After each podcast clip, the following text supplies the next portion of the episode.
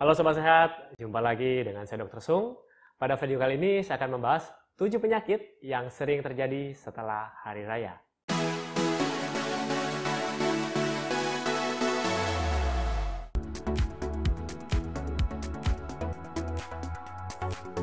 Nah, Sobat Sehat, seperti yang kita ketahui bersama, di Indonesia khususnya, jadi hari raya itu identik dengan hari libur, kemudian hari di mana kita mengunjungi sanak saudara, family, teman-teman terdekat, ya.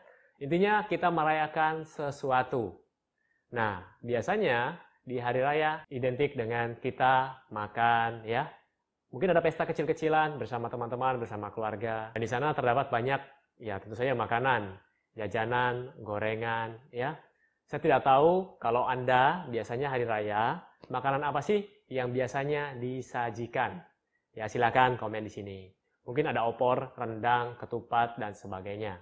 Ya, ada juga yang menyediakan minuman-minuman bersoda. Ya, apa pun itu, yang penting dapat mempererat tali persaudaraan, mempererat hubungan dengan keluarga. Ya, nah kadang-kadang karena keasikan ngobrol, sudah lama tidak bertemu dengan uh, keluarga jauh, ya, akhirnya kita ngobrol, lupa kalau kita sambil makan, sambil minum, lupa kalau kita sudah kenyang.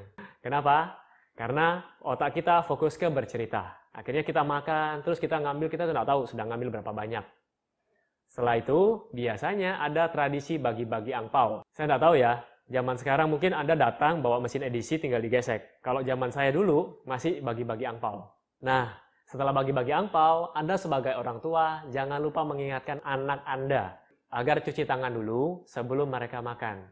Karena mungkin saking asiknya, wah saya dapat uang sekian, saya, saya dikasih orang tua saya sekian. Ya bandingin mungkin sama teman-temannya, akhirnya lupa cuci tangan. Nah, khususnya buat anak-anak karena mereka rentan untuk mengalami penyakit-penyakit tertentu seperti diare misalnya. Nah, pada video kali ini saya akan membahas ada tujuh penyakit yang paling sering diderita setelah Ah, hari raya. Yang pertama adalah diare. Jadi ini paling sering terjadi. Nah, kenapa bisa terjadi diare? Biasanya karena kasihkan ngobrol, ya setelah selesai makan, makanan itu, makanan sisanya ya, lupa Anda tutup.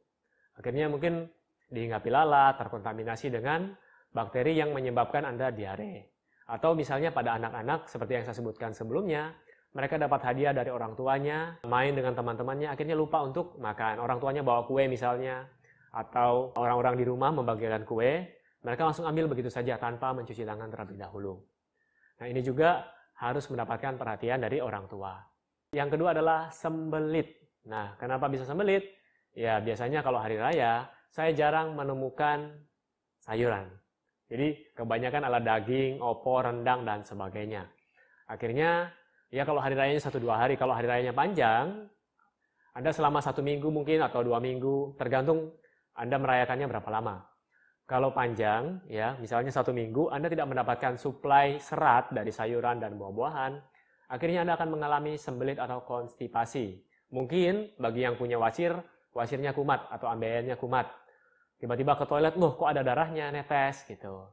Nah, perhatikan juga serat Anda dan cairan. ya.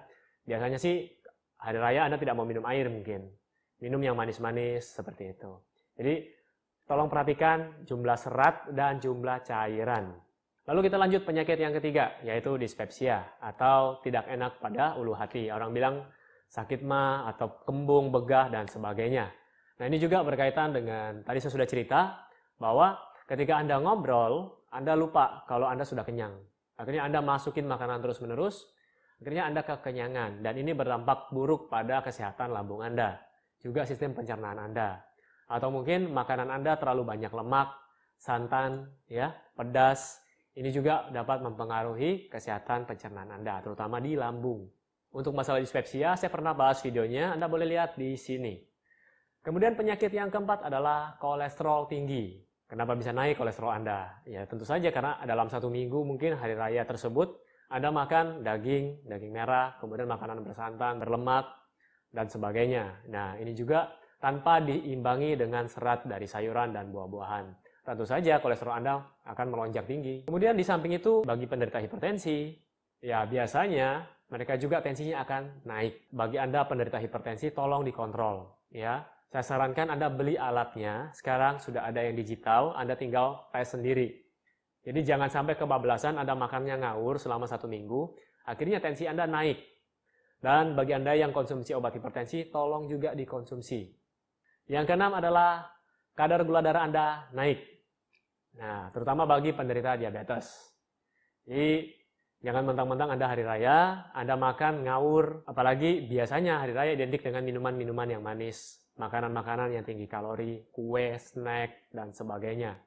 Jadi, seperti yang saya katakan, bagi Anda penderita diabetes, darah tinggi, kolesterol, ya, coba perhatikan makanan Anda. Bukannya saya melarang Anda untuk makan daging atau melarang Anda untuk makan yang bersantan. Tapi imbangilah dengan makanan-makanan yang berserat, juga air mineral atau air putih. Nah, saya punya pengalaman pribadi. Jadi waktu dulu saya masih uh, bekerja di rumah sakit, di daerah tertentu ya, bukan di kota besar. Jadi ketika bulan waktu itu masuk bulan puasa, rumah sakit tersebut sepi. Jadi ada beberapa kamar di rumah sakit dan satu kamar mungkin hanya satu sampai dua orang waktu itu. Tapi setelah hari raya penuh semua kamar itu. Kenapa? Ya karena kebiasaan-kebiasaan mereka mungkin karena edukasinya kurang. Atau mungkin sudah ngerti, tapi karena kasihkan ngobrol, Akhirnya lupa kalau saya harus berhenti makan, misalnya gitu. Lalu yang ketujuh adalah obesitas. Nah mungkin Anda yang bertanya, loh dok, obesitas itu kan bukan penyakit dok, itu kan cuma kegemukan. Sekarang obesitas digolongkan dalam suatu penyakit dan dapat menyebabkan komplikasi ke penyakit lainnya. Ya, jadi Anda perlu tahu bahwa orang yang obesitas memiliki faktor resiko lebih besar untuk terkena serangan jantung, diabetes, dan penyakit-penyakit lainnya. Nah, di sini saya mau ingatkan kepada Anda semua, jangan sampai hari raya, setelah hari raya maksud saya, badan Anda ikut lebaran. Maksud saya badan Anda tambah lebar ke samping, ya. Oke, semoga informasi yang saya berikan ini dapat bermanfaat buat Anda semua dan saya mohon maaf jika ada kata-kata yang menyinggung perasaan Anda. Maksud saya baik untuk mengingatkan Anda semua.